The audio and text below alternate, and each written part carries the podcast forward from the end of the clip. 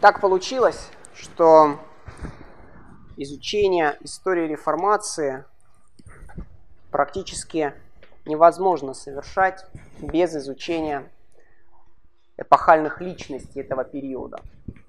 И, как сказал один из историков, нет, наверное, периода в мировой истории, когда одна личность играла бы такую колоссальную определяющую роль для того или иного исторического явления, как это было с Мартином Лютером. Поэтому Мартин Лютер, который родился в 1483 и умер в 1546 году, был тем человеком, благодаря которому началась реформация. Давайте мы определимся с хронологическими рамками для начала реформации. Что это за период? Это на самом деле один из самых коротких периодов в истории. Целый ряд светских историков вообще не выделяет его в отдельную группу, отделяет его в отдельную подгруппу, скажем, нового времени, история нового времени.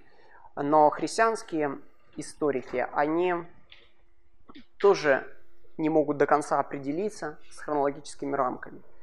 В пределах нашего курса мы определимся, что реформация – это период, который начинается в 1517 году и заканчивается в 1648 году.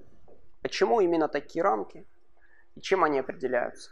1517 год, 31 октября, это день, когда Мартин Лютер, знаменитый день реформации, он празднуется лютеранскими церквями особенно активно, когда э, Лютер прибил свои 95 тезисов к воротам Виттенбергской, к дверям Виттенбергской церкви замковой. А 1648 год – это год, когда был подписан Вестфальский мирный договор, когда закончилась 30-летняя религиозная война, и когда окончательно утвердилось правило «чья земля, того и религия». А, и что еще примечательно, да, чем примечателен 1648 год, кто знает, что в Англии в этот момент случилось, не знаю, 1600, да, конечно, Вестминстерское исповедание веры было принято окончательно в 1648 году. Поэтому вот в пределах этих рамок э, сегодня мы и вообще ну, за, за весь сегодняшний день мы а, с вами будем говорить о периоде до смерти Кальвина и до завершения Триденского собора. Их один год всего лишь отличает. И это начало второй половины 16 столетия. Вот в следующий раз, если да поможет Господь, и если живы будем, то мы посмотрим с вами, как реформация продолжалась после смерти Кальвина, и поговорим об английской реформации, шотландской реформации, реформации в скандинавских странах. Вот, и сегодня постараемся рассмотреть реформацию Жана Кальвина, Ульриха Цвингли и Мартина Лютера, а также затронуть анабаптистов и контрреформацию. Итак, начнем. Давайте. Биографическая справка, да, очень простая, которую можно найти в любой энциклопедии. Это то, что Лютер э, родился 10 ноября 1483 и умер 18 февраля 1946 года. Э, он родился в семье бывшего рудокопа, Семья была очень небогатая с самого начала, но отец был очень предприимчивым, очень трудолюбивым человеком. В конце концов, а, он смог получить в собственность такое вот небольшое собственное предприятие, несколько шахт ему принадлежало и несколько плавилин, и за счет этого, в принципе, семья уже не бедствовала, но на тот момент уже Лютер был взрослым человеком. Окончил в 1505 году Эрфуртский университет со степенью магистра и поступил в Августинский монастырь в Эрфурте. Он изучал юриспруденцию. И в 1508 году начал читать лекции в Виттенбергском университете. В 12 получил степень доктора богословия.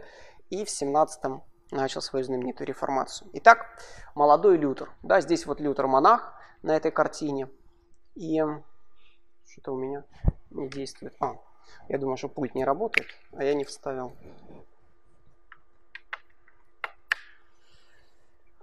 Что влияло на молодого Лютера? Почему Лютер? Почему Германия? Почему там и почему с ним началась эта реформация? Во-первых, потому что Германия была наиболее тесно переплетена с католической церковью. Настолько тесно, что, как мы уже говорили, как некоторые считают по подсчетам, что три четверти земель принадлежало католической церкви. Доходы с этого шли именно в Рим. Далее, сама Германия, несмотря на ее величие и могущество, она была очень раздробленным и очень неоднородным государством, где фактически император не то чтобы имел символическую роль, но скорее более такую организационную, нежели реальную абсолютистскую власть. Потому что эпоха абсолютизма, она наступит уже после Вестфальского мирного договора. Сейчас же император не обладает этой полнотой власти, что дает отдельным князьям достаточную автономию, достаточное могущество. Это во-первых. То есть почему Германия? Почему Лютер? Потому что Лютер э, претерпел определенное богословское влияние и богословское воспитание. Во-первых, Лютер находился под сильным влиянием популярных верований. Ну, кто из вас читал в детстве сказки? Какие сказки самые страшные? Чьи? Чей сборник. Братья Грим. Безусловно, мы это хорошо понимаем. Это даже не Шарль Пьеро, у которого тоже были ужасные сказки. Это именно сборник э, братьев Грим. И мы прекрасно знаем, что братья Грим не писали эти сказки, они обрабатывали народный фольклор. И вот это та атмосфера, которая бытовала в молодости Лютера. То есть вот такое представление, когда все населено чертями, бесами различными, когда постоянно существует угроза. Я помню, что когда я был еще маленьким ребенком, то мне вот как-то запало это в память, как в деревнях поступали. Да? С одной стороны, нужно было молиться перед сном Богу, чтобы все было хорошо. А с другой стороны, нужно было задабривать домового, чтобы тоже с ним было все в порядке и никаких конфликтов не было. И вот это вот такая вот двойственная игра, я помню, как я еще учился в начальных классах, и я знал, что домовых надо кормить. И поэтому я брал там кусочек сахара или печенье и клал на шкаф, чтобы домовой мог кушать. Но при этом я старался не забывать молиться Богу регулярно. То есть, понимаете, да, вот такой вот подход, он, в принципе, это атмосфера, в которой бытовала, э, бытовал обычный люд немецкий. Атмосфера вот такого суеверия. Дальше, мистицизм. Это второе, что очень сильно повлияло на Лютера. Вот тот мистицизм, который возник э, в рамках тех или иных монастырей, движений, таких как общинная жизнь, движение общинной жизни. Что такое мистицизм? Что это такое? Да, где-то это да. Но, в общем, если очень просто сказать, что, скажем, христианский мистицизм – это вера в то, что Бог живет и непосредственно обращается к вам внутри вас – да? То есть вы имеете отношения с Богом, которые не опосредованы ничем, ни Его словом, ни проповедью, абсолютно ничем. То есть вот непосредственно внутри вас есть какая-то, как говорят авторы, Божья искра. Да? Вот эта Божья искра, вера в то, что в вас, внутри, говорит Бог, и есть, в принципе, сущностью э, мистицизма. И нужно сказать, что это, безусловно, минус, это большая опасность. Вы же понимаете, к чему это может привести. Да, сегодня существует огромное количество церквей. Я был пару недель назад на богослужении в церкви, и одна проповедница, пастор этой церкви, женщина, она прямо сказала, она говорит, что, что толку читать Библию, что толку людям читать Библию. Вы, говорит, должны что делать? Вы должны иметь отношения со Святым Духом. А потом Он приведет вас к Библии. Вот такой порядок. Ну, я спрашиваю, ну как это может быть? Я сам себя спрашиваю, как это может быть? Да, когда Иисус говорит фарисеям, исследуйте Писание, ибо через них вы имеете жизнь вечную, а они свидетельствуют обо мне. И я слышал одного проповедника, который, знаете, как толковал это место? Он говорит, Иисус фарисеям здесь говорит, что толку, что вы читаете Библию? Вот вы говорите, исследуйте Писание, исследуйте Писание. Что толку их исследуйте? Придите ко мне, я вас всему научу. То есть я не знаю, как можно вот так перекрутить слова Иисуса Христа, но даже вот такое существует. И поэтому в сущности мистицизм – это вера в то, что возможны вот эти вот отношения абсолютно ничем не опосредованные. И это минус, но с другой стороны это также плюс, да, потому что Лютер искал вот этих вот личных живых отношений с Богом. Третье – это гуманизм. Лютер, учась в университете, он выучил языки оригинала достаточно сносно, плохо очень знал иврит. Иврит он уже начал учить в монастыре в полной мере и продолжал свое обучение на протяжении всей жизни, но греческий он знал достаточно хорошо, чтобы быть способным читать патристику, например. И это тоже очень сильно влияло на него, потому что гуманизм обучал не только языкам оригиналам, да, но и обучал свободе мышления и способности критически осмысливать происходящее в это время в церкви, в монастырях и так далее. Следующее, новый путь, об этом мы уже говорили, да, это направление в схоластике. Помните порядок? Благодать и ответственность человека. Новый путь. Чему отдавал предпочтение? Да, человек. Человек делает шаг, Бог отвечает благодатью. Человек делает шаг, Бог отвечает благодатью. И поэтому, кстати, Лютер очень много делал этих шагов.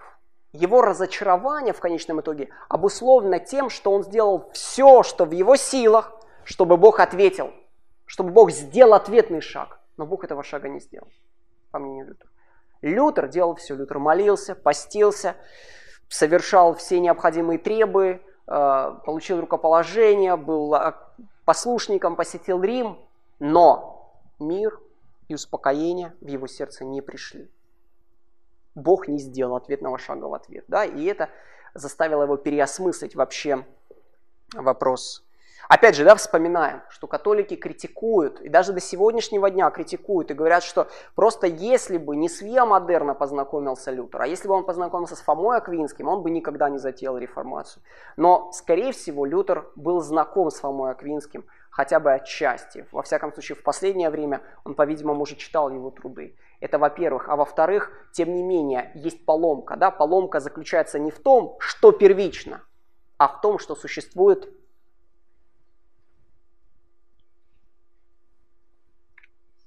синергия, да, сотрудничество. Вот в чем поломка. Поломка даже не в том, что первично, благодать или человеческая активность, а в том, что в принципе существует это сотрудничество. В деле спасения никакого сотрудничества нет. И это Лютер хорошо понимал, как и остальные реформаторы. Поэтому главный вопрос жизни Лютера, который, которым он был пропитан, как я могу найти милостивого Бога? Если вы смотрели экранизацию «Лютер», который в русском переводе вышел под названием «Страсти по Лютеру», там есть такой эпизод, когда он молится, и к нему заходит э, настоятель и спрашивает, ну, в чем сущность твоих борений, и он говорит, я хочу найти милостивого Бога. Я не просто хочу найти Бога, я не просто хочу найти Бога-судью, Он и так существует. Я хочу найти милостивого Бога, который бы любил меня. Вот этот вопрос, конечно же, где найти милостивого Бога, стоял очень остро для Мартина Лютера. Мартин Лютер стремился к совершенству. И его выводом был следующий. Человек не в состоянии быть совершенным. Как бы ни хотелось Лютеру, как бы он ни старался, он понимал, человек совершенным быть не может. Но я не знаю, был ли у вас такой опыт когда-нибудь в своей жизни, когда вы пробовали побороть тот или иной грех, скажем, силой своей дисциплины, организованности, силы воли и так далее, и Господь допускал в вашей жизни крах, и тогда вы понимали, что, наверное, здесь как-то все должно быть по-другому. Почему, да? Почему все-таки человек не может быть совершенным, задавался вопросом Лютер. И очень просто. Потому что грех исходит из сердца человека. Здесь вот студентам Кором Део вообще будет очень хорошо. Таким образом, Бог просит от человека того, что он не в состоянии дать ему. Вот он, видите, какой вывод он очень интересный делает. Бог просит того, чего человек сделать не в состоянии. Бог говорит, сделай шаг, стань совершенным, и я приму тебя. Лютер делает все, что может, но понимает, что он не может этого сделать, он не в силах. Он также не в силах, как говорит Писание, да, как леопард сменить свои пятна, э, как там, груши начать производить там, виноград на своих ветвях. Это невозможно. Вывод, следовательно, Бог тиран. Некоторые историки, наиболее радикально, они говорят, что даже похоже, что Лютер в этот момент отрекся от Бога. Нет этому никаких доказательств, но ясно, что восприятие Лютером Бога, оно было именно таким. Бог является тиран, диктатор, который требует от людей того, чего они не в силах выполнить. Это просто судья, который просто наказывает, который просто карает, который просто дает такие требования, которые никто не в силах выполнить. И вот это, конечно, угнетало его очень сильно. И вопрос стоял в том, что же такое праведность. Римлянам 1.17 говорит, праведный верою жив будет. Понятно, что Лютер был не первым человеком, который этот стих читал, и в его дни этот стих хорошо был известен. Но вопрос в том, как его истолковать, как понимать этот стих, что здесь имеется в виду под правдой Божьей, под его праведностью. И средневековые схоласты, они полагали, что праведность в данном случае – это его справедливый суд, это его возмездие фактически, это его судебное решение по отношению к человеку. И, соответственно, а, праведность – это что-то активное, а не что-то пассивное. Это что-то, что мы должны делать. В этом смысле активная праведность. Понимаете, да? Это что-то, что а, совершает действие в нас. И неважно, первично она или вторично, но главное, что есть моя работа, мой труд, моя ответственность. Вот это главное. Оно есть, этот элемент неотъемлем. Синергия, да, сотрудничество, вот это существует. Но а, в в 16 может быть, в 17 году, неизвестно точно, но, скорее всего, это как раз тот период, когда Лютер уже сделал целый ряд лекций и по псалмам, и по посланию к римлянам, по посланию к галатам, по посланию к евреям. Он приходит к выводу, что Бог делает нас праведными. И вот это пассивная праведность. Наша праведность не активная, а пассивная, потому что мы являемся лишь ее получателями. Это как там в частный такой, да, образ, который используют проповедники, это протянутая рука нищего, которая принимает монету. Или, как говорил сам Лютер, это открытый рот, который просто принимает ложку с этой благодатью. Ничего более, да. Вот поэтому пассивность абсолютная. Мы ничего не в силах сделать. Поэтому вот эта праведность активная, вера католиков в то, что праведен тот, кто праведно живет. Но вывод Лютера это то, что праведность пассивная, поскольку праведен тот, кто оправдан Богом. Праведен не тот, кто праведно живет, а праведен тот, кто оправдан Богом. Почему так? Давайте еще раз, шаг назад. Лютер постарался сделать все, что в его силах, чтобы стать совершенным. Правильно? Получилось у него? Не получилось. И он приходит к выводу, что проблема заключается в том, что грехи непобедимы, непреодолимы. Почему так? Потому что человек грешит, вот опять же, да, вот классическая формулировка. Человек грешник не потому, что он грешит, а он грешит, потому что он грешник. Он грешит, потому что он грешник. Само дерево, сами корни этого дерева они испорчены. Это другое дерево по природе. На нем не может расти ничего другого, кроме греха. И поэтому сама природа должна быть изменена. И она не в силах самостоятельно ничего сделать. И тогда мы нуждаемся вот в этой пассивной праведности, когда Господь дарит нам спасение, когда Господь дарит нам свою милость. Для Лютера и оправдание, и освящение являются даром от Бога и оправдание, и освящение. Поэтому скажем так, что синергия, вот это сотрудничество для Лютера была недопустима не только в вопросе спасения, но и в вопросе освящения. То есть вот реальный вопрос действительно для нас, верующих. Да? Как нам становиться лучше? Ведь мы хотим преображаться в образ Христов, мы хотим действительно быть подобны Христу, мы хотим быть более благочестивыми. Как, как этого достичь? И ответ Лютера заключается в том, что это только по наделяющей благодати Божией. Это то, что совершает Господь, а не то, что совершаем мы.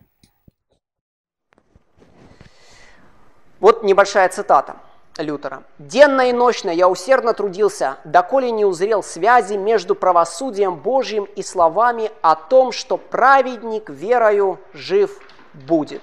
И понял я тогда, что правосудие Божье есть такая праведность, которой благодатью и по одной лишь милости Бог оправдывает нас через веру. Уяснив это, осознал я себя родившимся вновь, как бы прошел я раскрытыми вратами рая. Все священное Писание обрело для меня новый смысл, и праведность Божия, наполнявшая меня ранее ненавистью, приобрела теперь невыразимую сладость в величайшей любви. Сии слова Павла стали для меня вратами в рай. Возвышенно, да, очень такое вот его высказывание. Э, несколько моментов. Да, в 1517 году, это просто вот такой вот интересный момент, э, в 1517 году Лютер публикует 97 тезисов против схоластики. Это тоже 17 год, но это, видите, еще не октябрь, это сентябрь месяц. И он выступает против схоластики. И эта работа была частью его работы в Виттенбергском университете, когда он там был преподавателем. И что нужно сказать? Это не имело никакого отклика. Это абсолютно было никому не интересно. Это о многом говорит. Это говорит, во-первых, о том, что богословие в сущности особенно не интересовало, по большому счету, церковь тех дней. То есть все эти схоластические споры, они были несущественными, незначительными. Вот за что нужно поблагодарить даже некоторых католиков, что я недавно прочитал у одного из историков католических, он говорит, что если бы не Лютер, при всей его раскольнической деятельности, то католическая церковь никогда бы не сохранилась. Почему? Потому что вот, этот вот, а, вот это действие обновления реформации, которое возглавляли реформаторы, заставило саму католическую церковь пересмотреть свое богословие, свою практику. Они были вынуждены не только очистить ее от недостатков, но они были вынуждены даже окончательно сформулировать ее. То есть парадокс заключается в том, что до Тридентского собора, о котором мы поговорим дальше, в сущности не было единого католического богословия. Было очень разобщенно все. Ну, пример, да, это вот хотя бы Фома, а, там, старый путь и новый путь в самой схоластике. Фома Аквинский, например, Иоком, если сопоставить, это просто диаметрально противоположные практически богословы. Вот несколько тезисов из них. Тезис пятый. Человеческая воля находится в рабстве. Тезис 29. Лучшая подготовка к благодати – это вечное избрание Богом. Тезис 44. Никто не может стать богословом, если не откажется от Аристотеля. Но все это не вызвало никакой шумихи до тех пор, пока 31 октября 1517 года Лютер не прибивает свои знаменитые 95 тезисов против индульгенции. Причиной послужила продажа индульгенции для строительства нового собора в Риме. Что такое индульгенция? Индульгенции в католической церкви существуют и до сегодняшнего дня. В общем-то, внешне практика ничего вредного из себя не представляющая. Теоретически выглядит все следующим образом, если примитивизировать. Все выглядит следующим образом. Уже в ранней церкви появляется мнение, что недостаточно просто получить прощение греха. Нужно этот грех еще и исправить. То есть мы это знаем из нашей обывательской практики. Если, грубо говоря, вы там разбили соседу окно случайно, спрашивается, вы приходите говорите, извини, он вас извиняет, нет проблем. Но дальше что? Надо застеклить. Поэтому вынь да положь, но дело надо сделать, надо исправить свою ошибку. И вот это вот мнение уже достаточно рано проникает в церковь, что, конечно, хорошо, вот ты приходишь и говоришь, я, например, украл, или я сказал плохое слово, или я солгал, или там даже я убил. Это хорошо, что ты раскаиваешься в этом. И Господь прощает тебя, но тебе нужно как-то исправить ситуацию.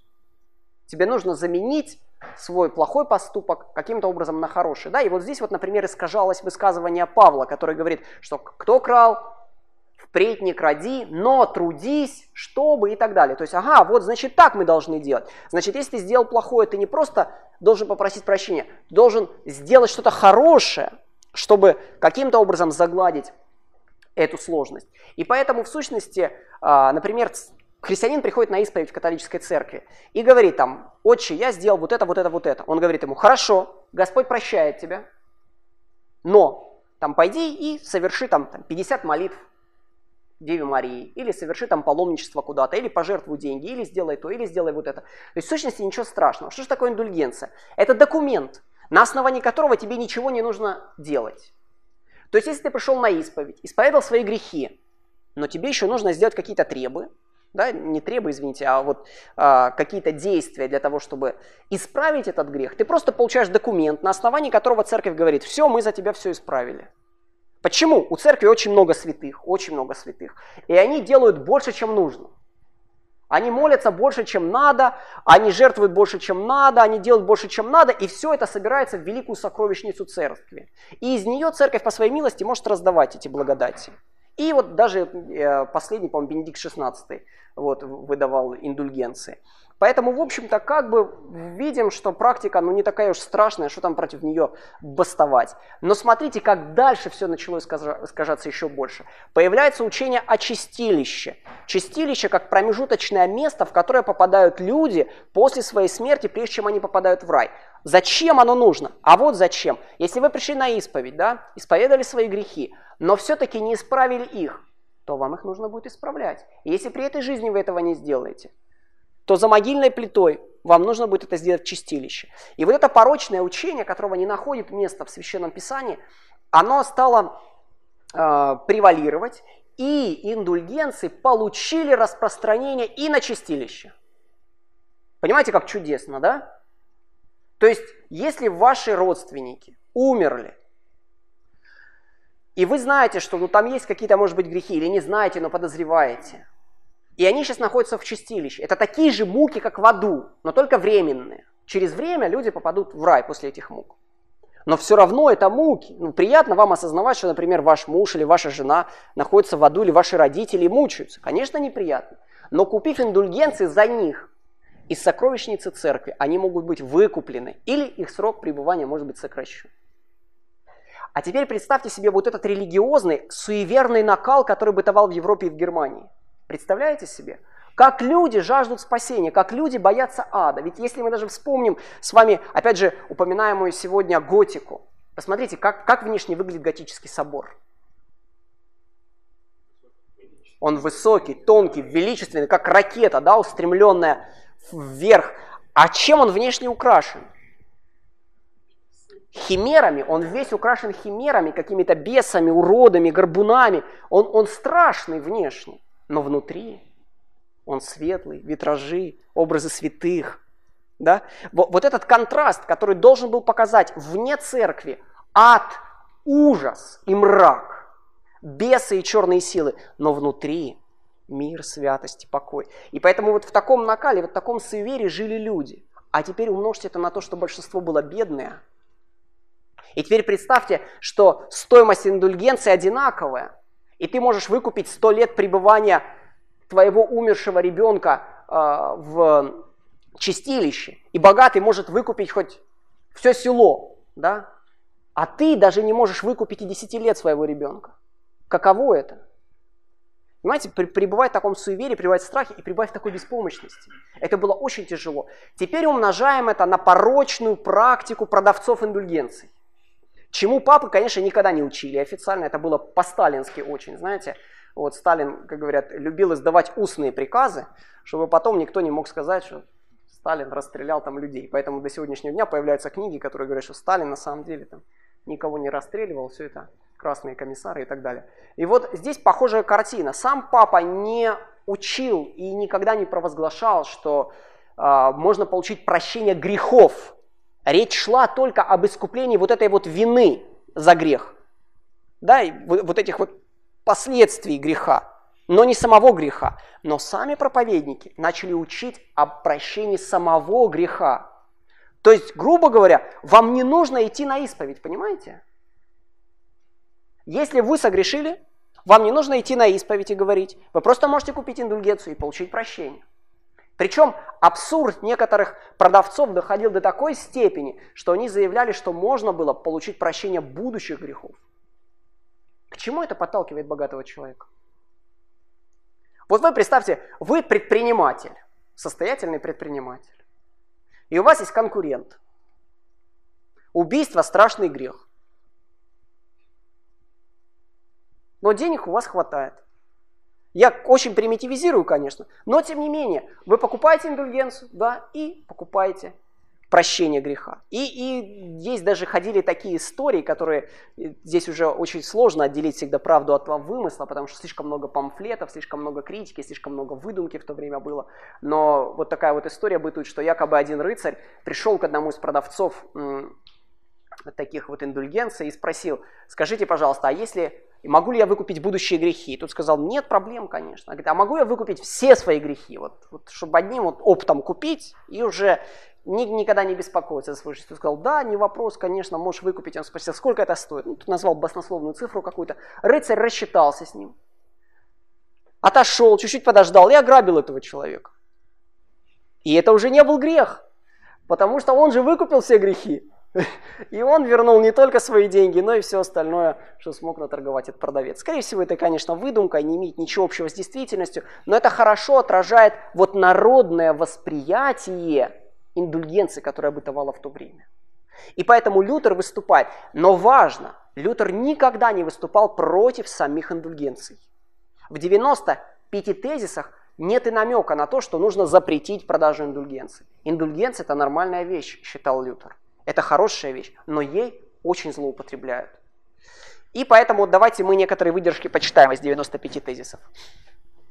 Господь и Учитель наш Иисус Христос, говоря, покайтесь, заповедал, чтобы вся жизнь верующих была покаянием.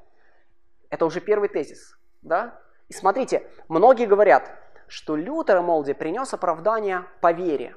Вот любят очень, да, армяне этот аргумент использовать. Кальвинизм толкает людей в пропасть беззакония. Кальвинизм говорит, все дозволено, делай что хочешь. И вот Лютеру предъявляли ту же претензию. Ему говорили, ах так, раз спасение только труд Божий, и я здесь не в силах ничего сделать, то тогда мне и делать ничего не надо. Йозеф Лордс, историк католический, он вообще заявляет, что у Лютера, похоже, была блудная страсть, которую он никак не мог успокоить до тех пор, пока не женился а, на своей Катерине. Но и, и вот это вот им двигало на самом деле. И он бежал от того, чтобы не быть благочестивым человеком, потому что его семья была неблагочестивым человеком. Это, конечно, злая клевета, которая говорит, что Лютер никогда так не считал. Его первый же тезис говорит, что покаяние есть образ жизни, есть состояние сознания, в котором должен пребывать христианин. Это не что-то, что можно совершить один раз и забыть. Это что-то, в чем всегда должен пребывать верующий. Поэтому невозможно купить индульгенцию и успокоиться. Невозможно прочитать молитву покаяния и успокоиться. Знаете, у нас вот это тоже беда, да, что стало восприниматься очень часто молитва покаяния как заклинание какое-то. Абракадабра, и нет грехов. Там, и я спасен, и могу больше не волноваться, Бог меня любит. Это не абракадабра. И Лютер это отчетливо понимал он заповедал, чтобы вся жизнь, Христос заповедал, чтобы вся жизнь верующих была покаянием. Это слово «покайтесь» не может быть понято как относящееся к таинству покаяния, то есть к исповеди отпущению грехов, что совершается служением священника. То есть покаяние – это не что-то, что можно получить сакральными действиями церкви. Это что-то, что совершает Господь в человеке. Однако, от, относится оно не только к внутреннему покаянию. Напротив, внутреннее покаяние – ничто, если во внешней жизни не влечет всецелого умерщвления плоти. По-моему, очень ясно, да, что ни о какой вседозволенности Лютер не говорил. Пятый тезис. Папа не хочет и не может прощать какие-либо наказания, кроме тех, что он наложил либо своей властью, либо по церковному праву. То есть он не вправе прощать грехи, которым судья Господь. Помните знаменитый тезис Тупака Шакура, да? Только Бог может меня судить, который Тупак Шакур любил повторять. Только Бог может меня судить. И, ну, другое дело, что Тупак Шакур вообще не воспринимал никого всерьез. Но э, вот это вот понятно здесь, что за грехи должен судить Господь. И папа не вправе снимать грех или не снимать. У него нет такой власти. Папа не имеет власти отпустить ни одного греха. Церковные правила покаяния налагались только на живых, и в соответствии с ними не должны налагаться на умерших. Здесь, видите, он уже подрывает вот эту вот веру в чистилище и веру в то, что загробные грехи могут быть прощены покупкой индульгенций. Поэтому ошибаются те проповедники индульгенций, которые объявляют, что посредством папских индульгенций человек избавляется от всякого наказания и спасается. Видите, Лютер очень корректен, он не дурак далеко. Ошибаются те проповедники индульгенций. Он не говорит, ошибается папа. Потому что тогда бы можно было бы поймать его за язык и сказать, что папа никогда так не учил. И папа действительно так никогда не учил. И это та желчь, которую выливают из себя многие э, римо-католические историки. Они говорят, но не учила так церковь. Ну против чего восстал Лютер, непонятно. Но Лютер и не говорил, что так учила церковь. Он говорил о тех проповедниках, которые так учили. Лютер даже никогда не воспринимал, в принципе, католическую церковь как не церковь. Он воспринимал ее именно как церковь. И даже Кальвин, о чем мы поговорим позже, в письме Садолету, когда он оправдывал протестантизм, он говорит, что епископы, хотя они и порочные волки, они являются все-таки служителями в Церкви Божьей, а не овцы среди овец. Никто не может быть уверен в истинности своего раскаяния и много меньше в получении полного прощения – навеки будет, будет, будут осуждены со своими учителями те, которые уверовали, что посредством отпустительных грамот они обрели спасение. Всякий истинно раскаявшийся христианин получает полное освобождение от наказания и вины, уготованные ему даже без индульгенций. Истинно раскаявшийся христианин получает полное освобождение от наказания вины, уготованное ему даже без индульгенции. Опять же, в фильме «Страсти по Лютеру» есть такой эпизод, когда очень бедная женщина, мать-одиночка, которая воспитывает девочку умственно отсталую, покупает на последние деньги индульгенцию, чтобы спасти свою девочку от грядущего наказания. И Лютер отбирает у нее эту индульгенцию, вручает ей деньги – и говорит, что лучше эти деньги потратить на что-то другое.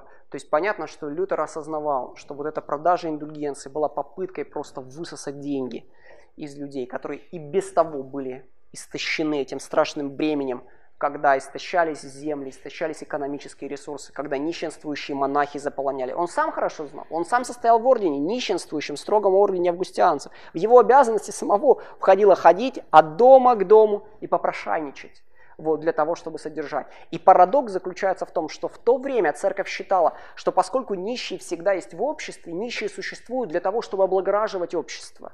Нищий попрошайничает, и ему нужно давать, потому что даруя нищему деньги, вы совершаете собственное спасение. А что может быть главнее спасения? Ну на, к нам вопрос. Да ничего не может быть главнее спасения. И поэтому, когда нищий подходит к вам и просит, а вы даете ему это часть вашего пути спасения. Понимаете? И поэтому нищие – это хорошо. И если нет нищих, то нет возможности давать. А если нет возможности давать, отрезается еще один канатик спасения. Нет возможности спастись. Вот, вот этот вот парадокс. Поэтому, да, реформаты, я уже говорил, один из первых тезисов, они запрещали нищенство и попрошайничество в городах. Они это ясно понимали. И, кстати, Поэтому, да, мы видим в православной церкви, всегда мы можем видеть нищих возле церкви, потому что там этот тезис остается до сегодняшнего дня, что нищие и убогие – это хорошо для общества, потому что благодаря делам милосердия те, кто помогают им, они приближают собственное спасение, они стяжают благодать. А, истинное сокровище церкви – это святое Евангелие о славе и благодати Бога. Почему папа не освободит чистилище ради пресвятой любви к ближнему и крайне бедственного положения душ, если он в то же время неисчислимое количество душ спасает ради презренных денег на постройку храма? Видите, да? Здесь негодование Лютера – это не просто богословское негодование, это пасторское негодование. Видите? Если папа богат и милосерден, почему он всех не выпустит? Или хотя бы всех, кого он может, не выпустит из чистилища. Просто так. Почему он делает это за деньги? Да, это действительно это боль пастора, а не боль просто какого-то вот такого стороннего наблюдателя с халастом. Вот он, Виттенбергский, Виттенбергская церковь, вот эти 95 тезисов, они а, здесь выбиты на железе, вылиты, и вот они тоже, фрагмент.